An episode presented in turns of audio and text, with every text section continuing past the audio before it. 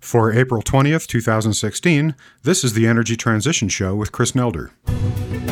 American coal, nuclear energy, natural gas, hydro, solar power, wind turbines. We're becoming a monumental exporter of natural gas. This boom in the United States is not a bubble that's going away. The oil's still there. I'd rather pump it from another country and save ours, and then when the rest of the world runs out, hey, guess what? We can yeah. still turn on our lights. We've run into a problem where we have constraints, where there are limits now. The new phase we're going into, uh, related to the exhaustion of these resources, there's no replacement. This is a one-shot affair, and we're unprepared for it. Really, uh, we do not have very much more time to get a handle on this problem. It's better to get to a renewable future, a sustainable future sooner rather than later.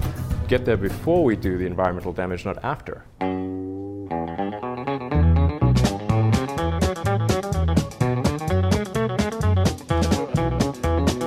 Heard the story of the hot rod race where the Fords and Lincolns was setting the pace? That story is true, I'm here to say I was driving that Model A.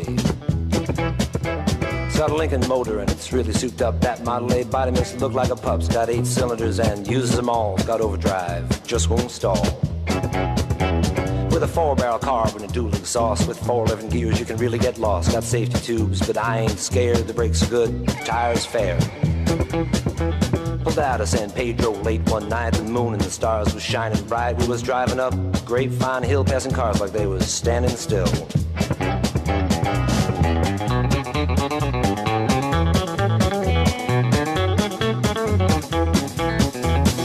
Welcome to the Energy Transition Show. I'm your host, Chris Nelder. Electric vehicles are increasingly viewed as the main pathway by which we might finally transition off of oil. A flurry of recent projections suggest that EVs might gain a 10, 20, 30%, or even higher market share by 2040, and the excitement around them is palpable. From the unveiling of the long awaited Tesla Model 3, its first EV priced for the mass market, to innovative fleet management platforms, to autonomous cars being developed by companies like Google and Apple, to old school giants like General Motors acquiring companies with self driving vehicle technology, an era of real innovation in cars has finally arrived after decades of relative stagnation, and it's really anybody's guess how rapidly and how far it might go. Now, I have repeatedly expressed my view that in the long run, rail would be a better way than electric cars to kick our oil habit. There are nearly 260 million light vehicles burning petroleum products in the U.S. today, and over 1 billion worldwide. I think it's going to be tough to transition a fleet of that size over to electric drivetrains, and nothing beats rail in terms of energy efficiency. Eventually, we'll do a show on rail as an energy transition strategy and explore those ideas. But for now, I want to give EVs a fair shake and look at how they're progressing and what they can do and how consumer attitudes toward them are changing. So today we'll be speaking with Matthew Klippenstein, an engineer with a Canadian renewable energy consultancy, a writer for Green Car Reports, and a co host of the EV centric Clean Tech podcast. So let's bring Matthew into the conversation. Welcome, Matthew, to the Energy Transition Show. Thank you very much, Chris. So, we're taping this actually on April 1st, and yesterday was the big unveiling of the Tesla Model 3, which is Tesla's first car priced for the mass market at around $35,000 with a list price. And apparently, it went very well indeed. Elon Musk tweeted today that the company got 180,000 pre orders for the Model 3 in 24 hours, which is far more than all the cars it has sold to date. And he also tweeted that they went for an average selling price, including options, of around $42,000, and that the company made around $7.5 billion in sales in one day. So that's not too bad. So, as a close watcher of the EV sector, what are your expectations for the Model 3, particularly considering that, as Liam Denning recently pointed out in an article for Bloomberg, there are actually already some 35 EVs on the market from all the major manufacturers, including a whole raft of new models in the same price range as the Model 3, and that that number would almost certainly double by the end of next year. Sure. I think the first thing to do would be to just draw back a little bit of Elon Musk's enthusiasm there, uh, just to clarify that reservations aren't sales in Tesla's case, I'm sure that many, many of those will become sales as Tesla has had the foresight and the canny business plan to develop an enviable, perhaps unsurpassed cachet. But those aren't quite sales yet. I do expect that there would be some people who are putting money down to get their place in line who may decide to go for a different electric vehicle, particularly if their timeline for delivery stretches out a little bit further than they'd like. But certainly it would take a very special vehicle indeed to beat what Tesla has unveiled and is promising for their buyers. I would expect that instead of so much taking away buyers from other vehicles, I would kind of think that the Tesla reserver or a reservation holder might have already had their heart set on a Tesla. So I'm not sure if that would necessarily cut away at other automakers' sales. But it is true that if another automaker is out with a vehicle, perhaps the GM with the Volt or Nissan with the next generation Leaf, some of the reservers might revert back to the more mainline automakers. So you don't think all these new models that are coming for EVs over the next year or so are really going to materially hurt Tesla's sales? I don't think that they would materially hurt Tesla sales. I do think that Tesla has created a niche for itself as the perceived to be the Apple at the top of the line electric vehicles for the people who they're targeting. And not everyone has, you know, cars are an extraordinary broad market. A thousand different models are sold around the world each year, most of those with different trim levels, colors, options, so on and so forth. So I think that, you know, both the other manufacturers as well as Tesla will benefit if Tesla sees delays, as it has had with its previous vehicles, then I could imagine some people would decide, mm, not for me. If they are able to maintain a schedule and uh, things look good with the first vehicles that come out, I'm sure they'd be able to convert many of those reservation holders. Yeah, yeah. Well, long term, I am pretty bullish on EVs. A couple years ago, I did an analysis for the state of Maryland Uh, which showed that because EVs cost about a third as much to operate as an ICE vehicle, an internal combustion engine vehicle, which is mainly because the electricity is a lot cheaper than gasoline, but also for other reasons, that they're on the verge of being at cost parity with ICE vehicles on a total cost of ownership basis, and that if you actually priced in carbon emissions and considered that gasoline prices could be higher in the future, that they're probably already at price parity. So, what's your sense of the trends in, in terms of the total cost of ownership? I largely agree there. It's indisputable that on account of the efficiency and the lower price of electricity, that electric vehicles are much more cost effective to run. The only question is how big is your upfront extra cost relative to the savings that you accrue over time. There may be a challenge uh, later on, not today or tomorrow, but perhaps in the 10 or 20 year time frame, when we will have the marginal cost, say, of an apartment dweller wanting to add a plug-in electric vehicle into the garage where you would have the building strata or the building council might say, hey, we don't want to spend X amount increasing the power to the building with utilities possibly crowding into the conversation as well. However, that's one of these things which is so far away that I don't think it needs to be worried about particularly much at this point. Okay. Now, just to be clear, the analysis that I did uh, a couple years ago included the upfront cost of the vehicle. So even though the vehicle cost twice as much to buy up front as an ICE vehicle, I found that the total cost of ownership, if you included that and you included all your fuel costs, all your maintenance costs, a reasonable discount rate, and preferably priced in carbon, that over 10 years or 15 years, it would be actually cheaper in some cases to own an EV. I fully agree with that. Certainly, at the moment, for most earlier adopters, or the early majority even of electric vehicle owners, the installation of a charger at home might add a small amount. Chargers are declining in price just as batteries are the point I was trying to make earlier was that at some point when that 20th driver in a large apartment tower wants to plug in their vehicle or wants to get a level 2 charger, at that stage the cost of expanding infrastructure at home for that nth buyer will be somewhat higher than for the average homeowner who has, say, their own garage sure. and has the ability to draw power there. Sure. Another thing that ought to work in favor of EVs is they just have a lot fewer moving parts, so the cost of maintenance should be lower over time. But when I actually tried to get data on that back in late 2013, I really couldn't find much because the vehicles were just too new. And what I did find was that the maintenance cost estimates being put out by the usual companies like Edmunds, for example, were obviously wrong. So back in December, you looked at the owner reported reliability data on Tesla's Model S and found that some of it wasn't so good. What did you find? I found some information on the Plug-in America website. Plug-in America is one of the leading, possibly the leading plug-in electric vehicle community or nonprofit that has been trying to raise awareness since before there were commercially available plug-in electric vehicles. And they had a owner data submission form where owners could record whether they had issues with, say, for Nissan Leaf, their battery, or for a Chevy Volt battery as well. And they also had for the Tesla a field where owners could indicate whether they had anything relating to their drivetrain replaced. And whereas there were only a, a small number, I think five of the few hundred Nissan Leaf owners had reported issues with their battery, issues that mapped consistently with known challenges their early batteries had in hot temperatures. A lot of the the early Tesla Model S vehicles, which had accrued um, say uh, you know 40 50 60,000 miles. A lot of those owners had reported that Tesla had replaced the vehicle. So from a reliability engineering perspective we used a, Weibull analysis and we'd expect that for those early Teslas about two-thirds of the drivetrains would fail within about 60,000 miles. You know, to be very clear I'm absolutely sure that Tesla has improved its quality since then. Elon Musk has made note of it in recent quarterly conference calls.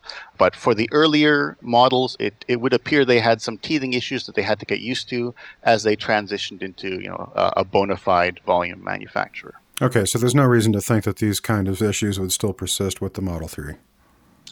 It would be very surprising if Tesla had not solved this issue by the time the Model 3 rolled out, and it would even be surprising if they hadn't solved it with the Model X's release. Okay, so apart from these Tesla models, what have you discovered in terms of, you know, typical EV maintenance costs? Because that's the data that I couldn't find.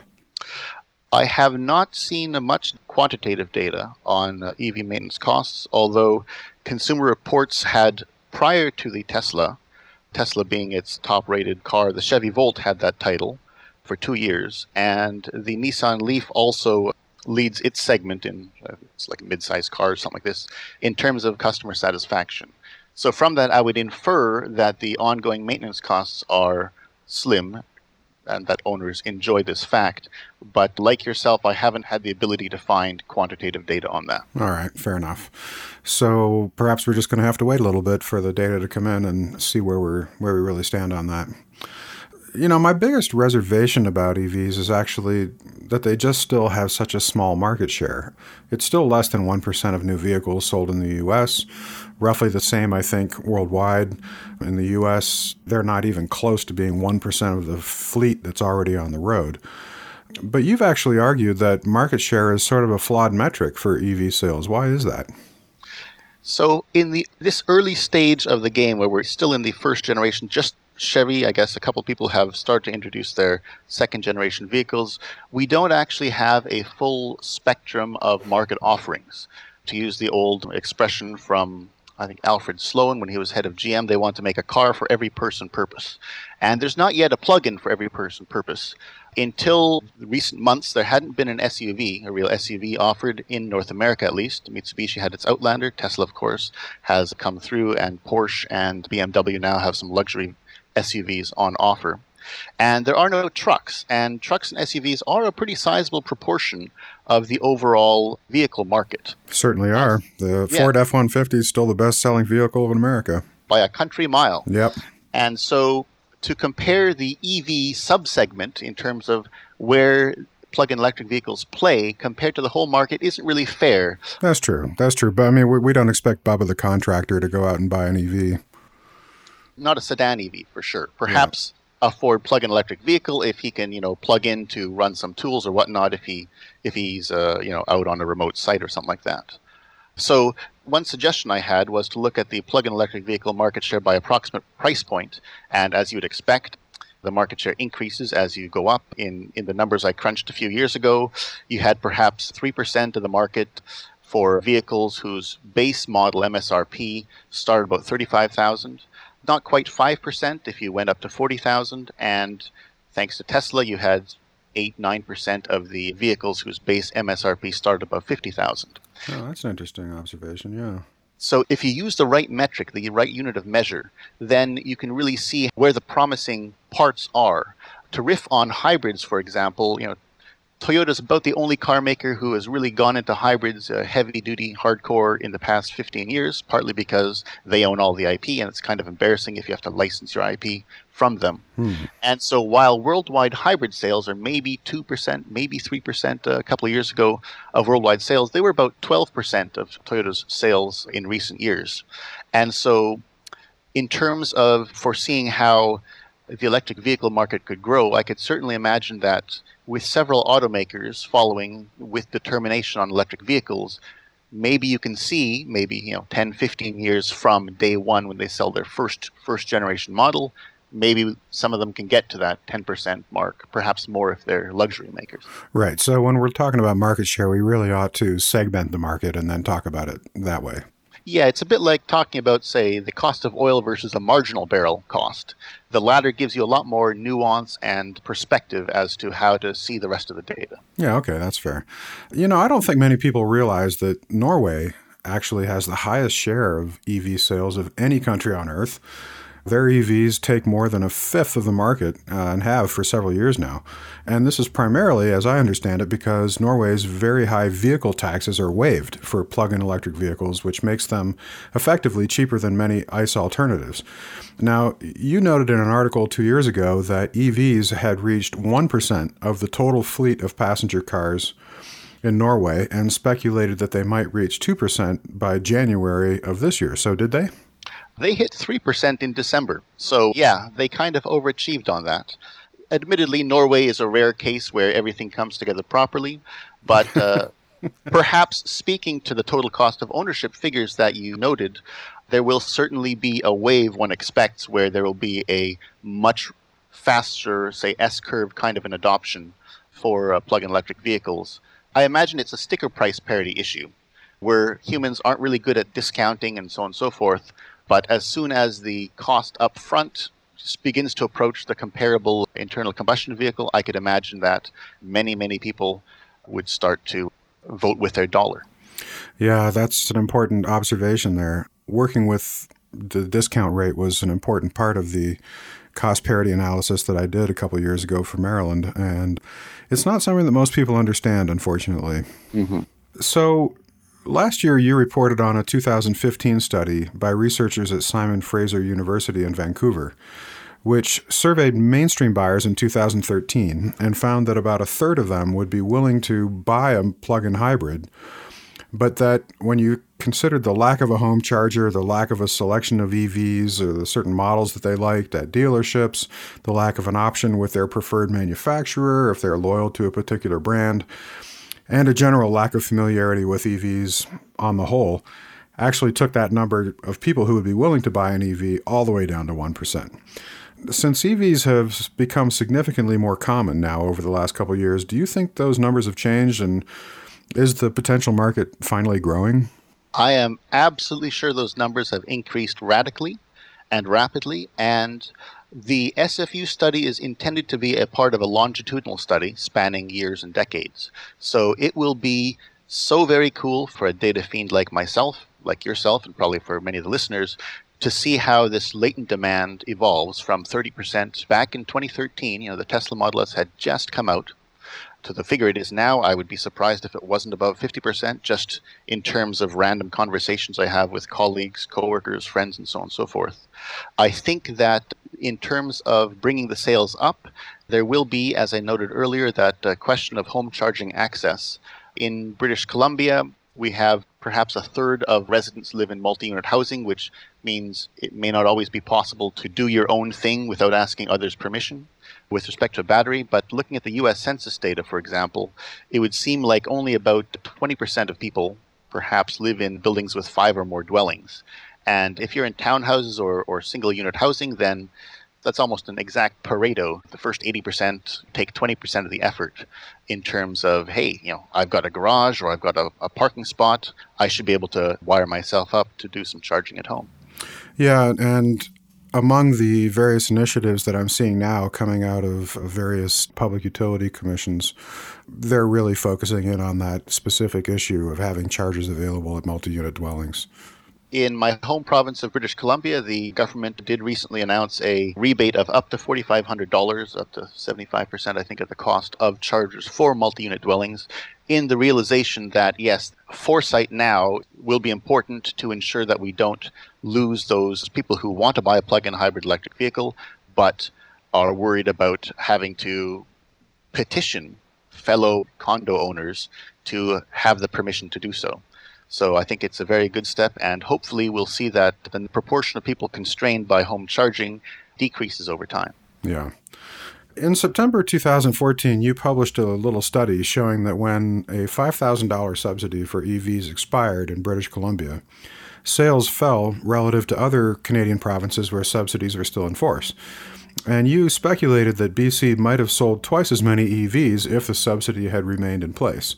So, given that all the major EV manufacturers, including Tesla, are now looking to introduce vehicles in the thirty to thirty-five thousand dollar range, competitive with conventional ICE vehicles, how much longer do you think subsidies will be needed to sustain EV sales? Sure. So, just before heading to the answer on that question, just as a side note, British Columbia did recently uh, return the incentives, and if we lump the uh, Volt and Leaf numbers together, the sales rose back to their earlier proportion relative to these other two provinces of Ontario and Quebec. Well, that's interesting in and of itself. Yeah, so it, it gives us this sort of demand elasticity of what does $5,000 do for the number of people who are buying these vehicles. Right. And these data sets, I think that's like 13 months here, 13 months without, and then like eight months with the incentives back. And then more interestingly, especially on the data side, British Columbia just this past month announced that electric vehicle owners would get access to HOV lanes.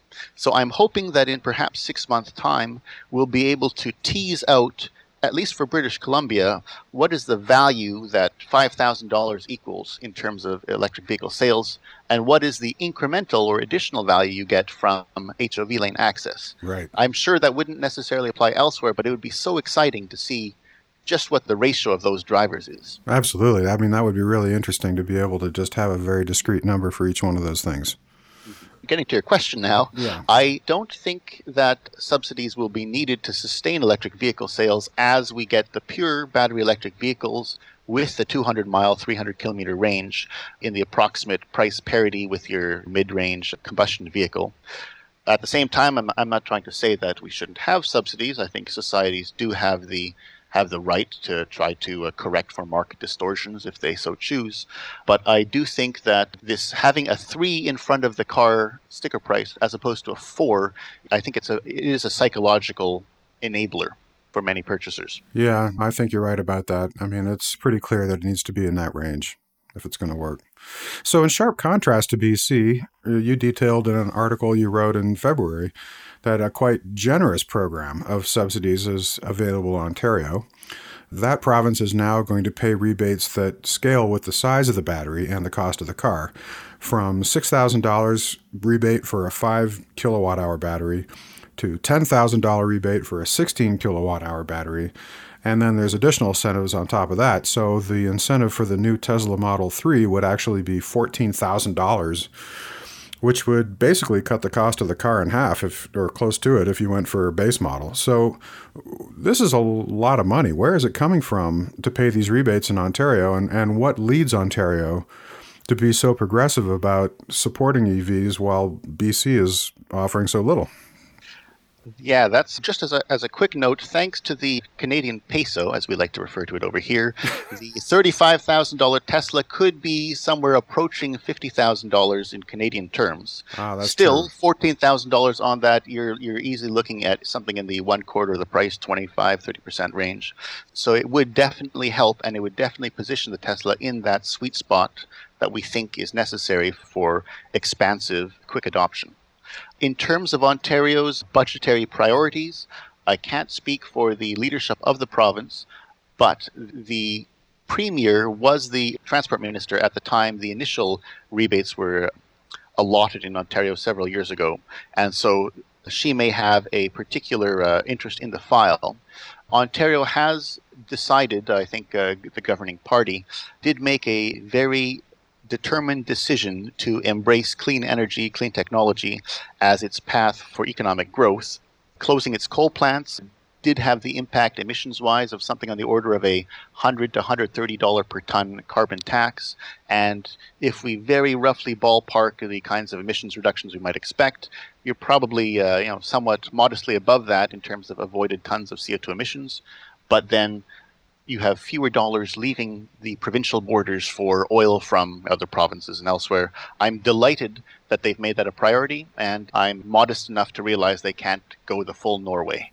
The full Norway. Yeah, yeah. Okay, so basically it's you know they've just got some very progressive leadership there in Ontario. Yes, I think uh, both Ontario and the new Canadian federal government seem to have decided that they want to try to do what they think is the right thing they have decided to do what they think is the right thing and not obsess over annual sort of budgetary fluctuations.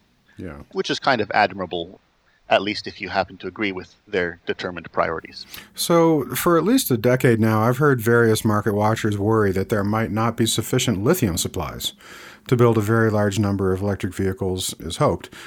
But that concern seems a bit muted now, and I think it's because people are realizing there's just more lithium supply at an acceptable price than we once thought.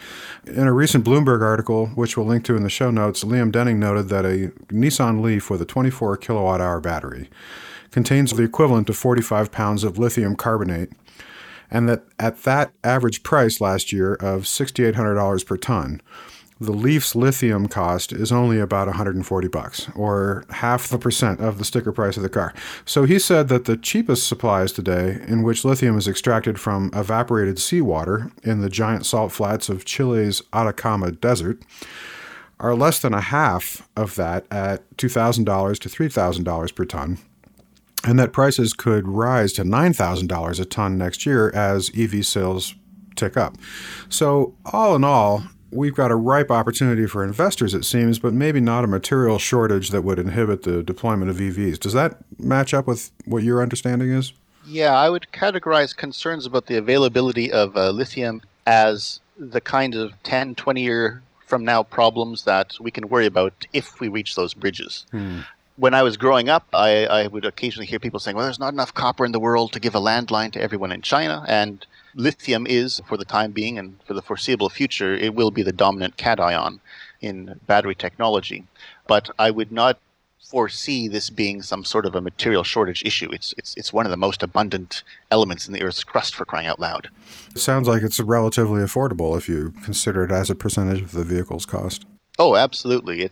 If if it came to a price war, I'm sure that the automakers could well afford to squeeze out other users who might be more flexible in terms of finding substitute materials. Hmm. I would add perhaps one note that the availability of reasonably large quantities of lithium does appear to be tight. Some friends who are working on lithium ion batteries themselves have reported difficulties finding a decent supply because LG and Samsung have wrapped up all the vendors that they've approached with long term supply contracts. So, hmm. again, one of these investor opportunities, not so much a worry and a depression slash psychologist kind of a business opportunity. Oh, gotcha. Okay, well, that's good to know. Let's talk about Toyota. Toyota was the first car manufacturer to launch a successful gasoline hybrid vehicle, and the Prius quickly became the category leader. But the company has now lagged behind other manufacturers in the pure EV category. Why do you think that is? I think the hybrid leadership aspect and being the leader in hybrids but not in battery electric vehicles, you could think of that as the uh, the innovator's dilemma kind of situation where Toyota has done so well with hybrids that why would it divert attention and time towards a battery technology? The other aspect is that Toyota is absolutely in love with fuel cells. I could I could imagine perhaps a few reasons why that might be the case, but in doing so, they've made quite strong and uh, inflammatory in the uh, in the mind of the electric vehicle community statements about their preference for fuel cells. So uh, those two reasons, I would imagine, would explain their laggard status. Interesting, because that's something also that I wanted to talk about. You know, up until recently, the hydrogen fuel cell vehicle was considered to be the big next alternative to to ICE vehicles. that's all that we ever heard about from elected officials. I'm, I'm, I'm sure you remember California Governor Arnold Schwarzenegger's hydrogen highway plan and President George W. Bush's hydrogen economy initiative. And, you know, everybody's talking about fuel cell vehicles. Nobody talked about EVs until just, well, really, probably until Tesla came around. Why do you think hydrogen fuel cells were so much more heavily favored by officials and policymakers and and and Toyota for that matter? And why have EVs actually turned out to be more successful in the market? I think, and this is uh, interesting to me because I worked at a hydrogen fuel cell manufacturer during those those heady years when when one year's worth of stock options erased my student debt and I was just happy enough to have that off my back. I think the appeal of hydrogen vehicles to lawmakers at the time and also to Toyota today relates to the the fact that as long as there's infrastructure, there's no behavioral change required. It is often easy to assume that what you're willing to undergo in terms of behavior change, that others will easily follow. Perhaps the best example I can give from my personal life is, you know, I was a vegetarian for a number of years. I married a non-vegetarian. I am no longer non-vegetarian. And people would ask me about it, and I'd say, well, it's not really a big deal. You just, you know, just you eat these things and not these other things. I wasn't vegan, mind you. Was it the bacon? Was it the bacon that did it? It, it wasn't the bacon, actually. Uh, curiously enough, I've, I've lost my taste for red meat. I've tried to eat like really nice steaks and stuff like that, and I can eat a few bites, and then somehow it, I've lost my taste for it. It is Okay. it is very bizarre. Well, from what I hear, bacon is the gateway meat. I'm sure it is. I am. I'm sure it is. they they make sure that tofu based imitation sausage and bacon has that kind of a fatty smell. That's for sure. But anyway, you often have advocates of a particular endeavor saying, "Hey, it's totally easy to change," and often they're surprised that other people won't change. In the case of electric vehicles, I think it's pretty easy given the as you mentioned, the running cost advantages of simply plugging your car in at night as opposed to occasionally going to filling station. Or if you have a plug-in hybrid vehicle, you know, plugging in at night and then very rarely going to a gasoline stand. So you feel it was really about behavioral modifications that would be required to drive a vehicle with a shorter range. That would explain why the advisors to Bush and Schwarzenegger would have embraced hydrogen, because it, it's relatively rare for consumers to en masse change their preferences and behavior choice. The iPhone with, without the keyboard, without the physical keyboard, is your perfect example of a case where people did transition to a different behavior. I would imagine that with electric vehicles, people will also transition to that other behavior. But nowadays, I think that there could be other reasons for Toyota's preference for fuel cells. One of them relating to the fact that, for example, Japan is an islanded grid. It's actually a network of sort of little grid fiefdoms. And there could be historical reasons for Japan not wanting to tie itself too closely to China or South Korea and vice versa. So, for an energy importer, then I could imagine that having the ability to store, you know, massive tanks of hydrogen, however inefficient that is, the, the peace of mind that it would give would allow Japanese engineers and planners to think, hey, hydrogen, way to go. Broadly speaking, I don't think those circumstances arise in the rest of the world. So while I do think that there are niches and areas where hydrogen could be, and I guess eventually will be, a supporting role player to battery electric vehicles, it's hard to see that being the dominant case, seeing as they're being outsold by a factor of like a thousand or something like that. Yeah, but by the same token, the infrastructure to deliver electricity to any place where a vehicle might be has already been in place for a very long time. And the infrastructure to deliver well, probably natural gas to some place where there might have to be installed a reformer that would then give you a hydrogen supply that you could use to charge up your vehicle is not nearly as ubiquitous as electricity. So basically, you're making the argument that, at least in the minds of policymakers, the behavioral advantage was so much bigger than the fact that you'd have to actually build all this additional infrastructure for refueling. That and the fact that 12 years ago, 15 years ago, the likelihood of a battery electric vehicle having the range that we see today would have probably been the other factor there. Ah, there so you if you're thinking of the EV1, I mean, I would have probably bought the vehicle if my wife would have let me, but it had, I think, what, 60 to 80 miles of range. It didn't use lithium ion technology. Lithium ion batteries were at the time phenomenally expensive, thanks to learning curve effects. They're far, far cheaper now. I think the behavior change of accepting a vehicle with less than 100 miles range or possibly less than 100 mile range is is probably the other factor that would have said, hey, if we actually scale this hydrogen stuff, you get the same range and you just fuel up at a station. Somehow magically, oil companies will see the light and and install uh, you know something to expand their markets. Presto! As it turns out, it's as as is so often the case, slow and steady wins the race. So the slow, steady improvements that lithium-ion batteries have had over the years, combined with the ubiquitous charging infrastructure that just exists everywhere in society, have kind of pulled far ahead of the moonshot hydrogen vision that some some espoused. Yeah, and it really speaks to how much progress we've actually managed to make in battery costs in just a decade. Mm-hmm. Pretty remarkable, actually. Yes, yes, it is. I would note that Toyota would probably argue that it's seeing faster fuel cell production cost declines. That's partly a factor of the fact that fuel cells are such a small market that, for example, the Mirai 700 units probably roughly doubled the size of the entire fuel cell industry in terms of square meters of PEM fuel cells mm. last year. And mm. that's if they actually hit those 700 units. But yes, for many reasons, the lithium ion has become the dominant paradigm. Do you think there's still a role for hydrogen vehicles? I do, and I'm sure that people will say, "Oh, he used to work in hydrogen, so he's a he's he's sentimental or something of that sort."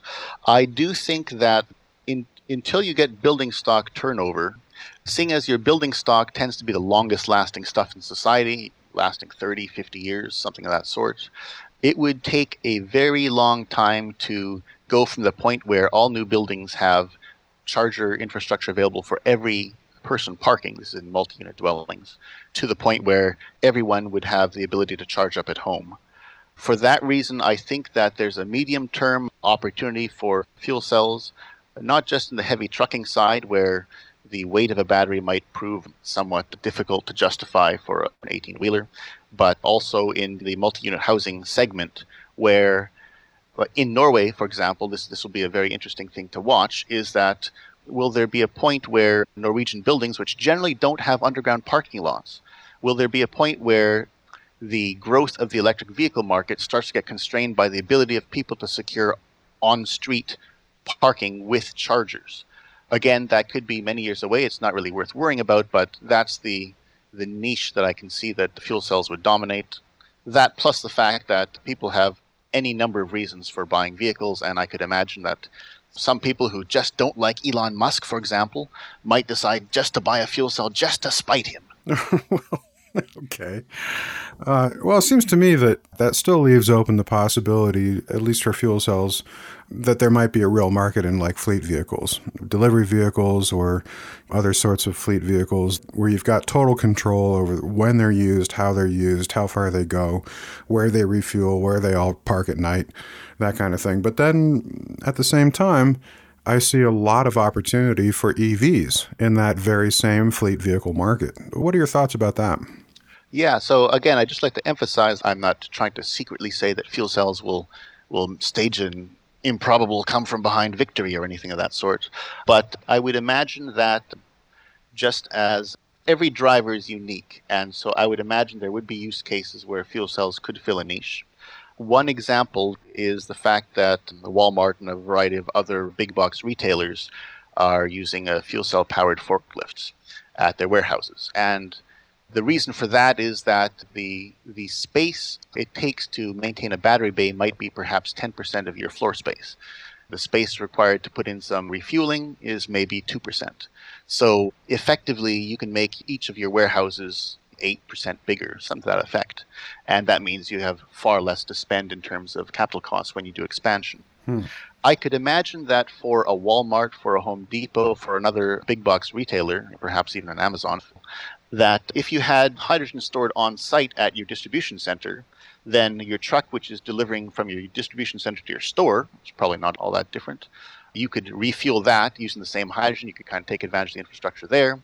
And then at perhaps the store, if the fuel cells are able to get to the cost where the stores could use them for pallet jacks and, and whatnot. In the case, I guess, where time equals money, then I could imagine that the increased cost of the fuel and the infrastructure could be offset by the perceived or real increase in the productivity gain. So I would see that that would be a way that fuel cells could emerge in corporate fleets where there's already some sort of advantage that they enjoy.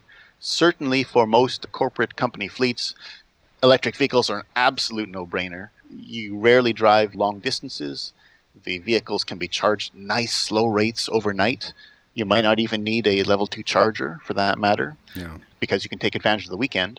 And certainly for most corporate fleets, organizational fleets, I could imagine that electric vehicles would have an easy win. You know, I've been thinking a lot about the pace of change in technology and in consumer devices. You know, if you think about how rapidly the cell phone market has evolved, how rapidly the entertainment market has evolved from going from VHS tapes to DVDs to on demand stuff streaming over the internet, Netflix, and so on.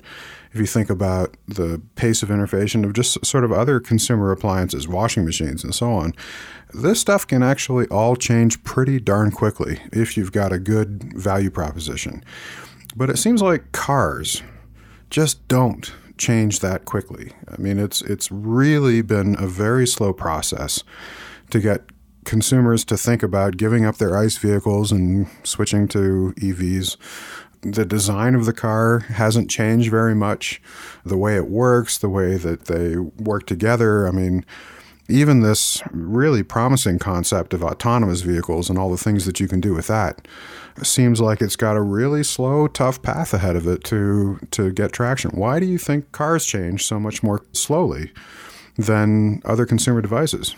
For that, I would have to riff in biology and reference Kleber's law. I might be mispronouncing it, might be Kleiber since the guy was a, a a Swiss, I think.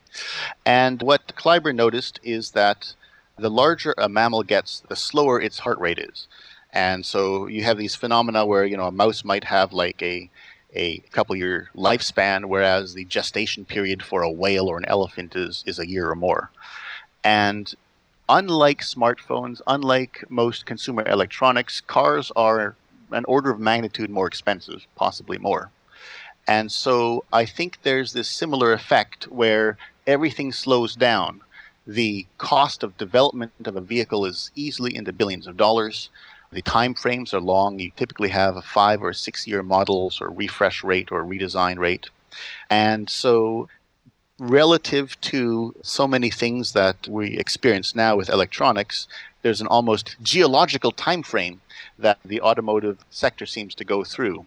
So I think that is ultimately why. I think that if, if cars cost $1,000 each, then well, people would buy more of them more frequently, and you'd have the kinds of profits that car makers could then plow into radically new designs, radically improved specs, and so on and so forth. With the auto industry as it is, though, with vehicles probably costing on average $30,000 or more, with a fleet average age of about 10, 11 years, which typically means your average car is going to be on the road for maybe 20 years, then time slows down. You know, it's kind of an Einsteinian thing, perhaps. And so, as much as we would love to see change, then there is a bit of patience necessary or, or an understanding. It's, it's good to be impatient, but there's an understanding necessary that the amount of change is going to be more frustrating to us advocates and enthusiasts than we'd like. If we count in terms of car generations, though, I think that gives a, a nicer perspective in that we have, say, Nissan, for example, had its Leaf come out. They uh, then put together an electric version of their delivery vehicle. They're now rumored to be doing a crossover as well as the next generation Leaf. Tesla is moving forward generationally with the S slash X and then on to the Model 3. And when we think of it in terms of these generations, then the further along you get in the timeline, the more vehicles the automotive company is able to slot that technology into, and thus the more sales you can get, the more ubiquitous you can get electric vehicle technology. So, yeah, it's it's a thing which tests one's patience, and we shouldn't be too patient, but one must understand the rate of change in an industry where the product is just so expensive. Yeah, it's a really interesting thought. I, I hadn't really thought about it that way, but yeah, it could very well be that you know as we proceed into this energy transition, broadly speaking, that we should expect the large systems to change slowly. Mhm. Yeah. Well, this has been a really interesting conversation. Thank you, Matthew. You're very welcome. Thank you. We'll have to have you back on the show as the market evolves and give us a little update on what you think things look like a couple of years from now. I would love to. That was Matthew Klippenstein, an engineer with the Canadian Renewable Energy Consultancy, a writer for Green Car Reports, and a co host of the EV centric Clean Tech Talk podcast. I hope that interview answered some of the common questions that people have about EVs and hinted at the opportunity that there is in that market. Even if we didn't really touch on the self driving angle, which is a whole nother topic we'll have to get into in a future show. But EVs are a real and rapidly emerging transition strategy, and we should be paying close attention to them. Even though they're starting from a low base at less than 1% of the fleet and less than 1% of sales, they have numerous advantages that give them an edge in the market. And like the transition from conventional generators to coal in the grid power sector, once they gain traction and start taking real market share, they're going to be very difficult, if not impossible, to stop. Transition skeptics often say to me, Beware of scale, and I hear that loud and clear. But my response is yes, and beware of double digit growth rates. Indeed, if you ignore the questions around consumer acceptance and policy and incentives and charging infrastructure and all that, and just look at the data, the value proposition for EVs is clear. First, an EV with a 30 kilowatt hour battery, such as the 2016 Nissan Leaf, stores as much electricity as the average U.S. resident consumes in a day. That could be a real challenge for grid operators to manage if they don't prepare for it, but if they do prepare for it, it could be an amazingly powerful demand response asset that could actually optimize the rest of the grid and reduce grid power costs for everyone. I have co authored a report about this for my job at the Rocky Mountain Institute, which will be out in a few months. Second, supplying enough electricity to power all those vehicles isn't actually all that unreasonable. According to a rough calculation by Peter O'Connor of the Union of Concerned Scientists, if all light duty vehicles in the U.S. were replaced with EVs, they would only require about 1,000 terawatt hours of additional electricity per year, or an increase of about one quarter over our current electricity demand. Third, mobility as a service is the new hotness in transportation, and there are some very interesting plays and players working in that space to figure out new ways of getting us from point A to point B without having to actually own a vehicle. Some of the projects underway are showing incredible promise, where electric vehicles and the infrastructure needed to support them are seeing very high utilization rates, meaning that the whole system operates much, much more efficiently than a fleet of personally owned vehicles ever would and that means that the whole thing can be run at a much lower cost. In a future where many observers believe that more of us will be living in urban centers, taking advantage of the so called sharing economy, and maybe even riding around in cars that drive themselves while we do something more useful or interesting than just watching the road, EVs have huge potential. Now, I used to think that I was cool running around on fossil fuel until I saw what I was doing was driving down the road to ruin. Do you enjoy the Energy Transition Show enough to buy me a beer once a month as a way of saying thanks? If so, since it's a little impractical for all of you to actually physically buy me a beer in person, although I would love that, then would you consider paying $5 a month for a subscription to this show? We aim to produce a very high quality product, and it takes a good deal of time and effort to do that. At some point, perhaps later this fall, we will be looking to start bringing in revenue in order to make all this effort sustainable and keep putting out a quality product and we'd rather do that on a subscription basis if possible than subject our listeners to more bloody advertising. So, if you value this show enough to pay $5 a month for it, which would give you access to two full episodes per month plus some other goodies, we'd like to hear from you. Or if you have other price points in mind or other ideas, we'd like to hear those too. You can send us a note using the comment form at the bottom of each episode's page, or just drop me an email to chris at energytransitionshow.com. I'd love to hear from you.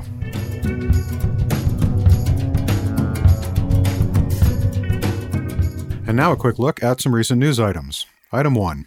Since we recorded episode 14 on China, in which I had mused about the difficulty some of its large wind and solar projects have had in getting connected to the grid, that problem appears to be headed for a solution. According to Reuters, China's National Energy Administration has ordered power transmission companies to provide grid connectivity for all renewable power generation sources to put an end to the bottleneck that has left a large amount of its new renewable power projects sitting idle. the grid companies have been ordered to plug in all renewable power sources that comply with their technical standards. So, a point for our guest James West from episode 14, who called that correctly. Item 2. As another follow up to the China episode, Greenpeace says that according to reports in the Chinese press, the National Energy Agency will tell 28 of China's 31 mainland provinces that they should suspend approvals for new coal plants. The country already has an estimated 20% overcapacity in coal power plants. Earlier this year, the government announced that it would stop building already approved coal plants in 15 provinces and stop opening new coal mines until 2019. Greenpeace believes that the new policy would halt 90% of coal power plants currently seeking approval, but that it will not stop some 210 coal fired power plants with a total capacity of 168 gigawatts that were granted approval last year.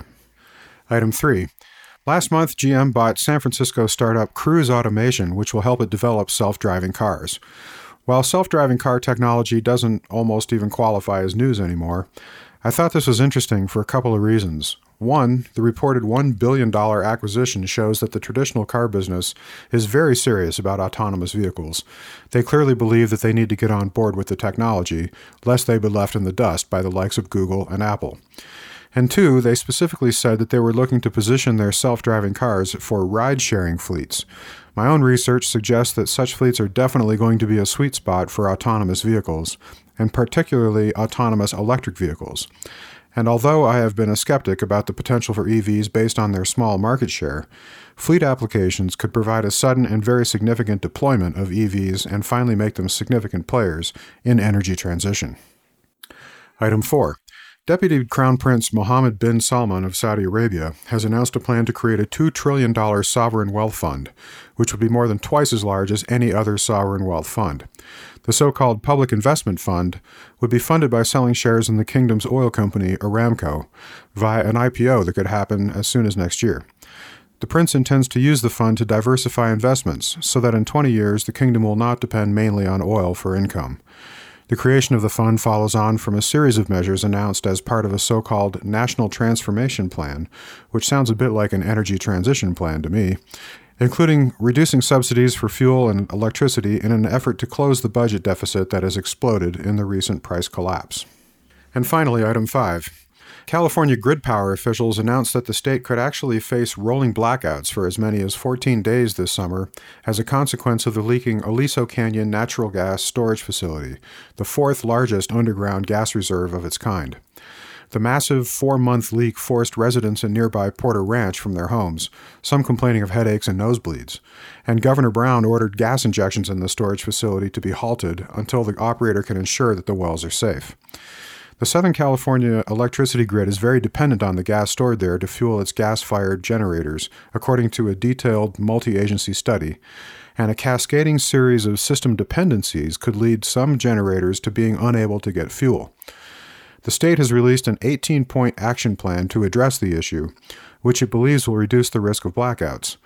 But I think what's most instructive about the Aliso Canyon problem is that Southern California became so dependent on natural gas generation in the first place, in part as a consequence of closing the 2.2 gigawatt San Onofre nuclear plant in 2012. And that closure was necessary because it was a very large and very old power plant that turned out to be very expensive to fix once its parts started wearing out. And so here's the key lesson it's now possible to generate clean power from solar and wind at a lower cost per kilowatt and at a far lower capital cost than big nuclear plants. Solar and wind are also much faster to build and much cheaper to maintain and replace. San Onofre could have been entirely replaced by wind and solar at a very acceptable price, and the risk of solar and wind systems is next to nothing. For one thing, their fuel will never leak or run out. Now, I understand why California felt like it had to switch quickly to gas to replace the enormous loss of San Onofre's capacity. But in hindsight, it seems they traded one very large single point of failure for another, when an alternative based on distributed wind and solar would have left California in a far more resilient position today. Well, that's it for this episode of the Energy Transition Show. Thanks for listening. You can find our show archive and give us feedback and suggestions at energytransitionshow.com and follow us on Twitter at Transition Show. Our theme music was by Mike Sugar and Mark Burnfield, who you can find online at mikesugarmusic.com. The Energy Transition Show is a production of the XE Network.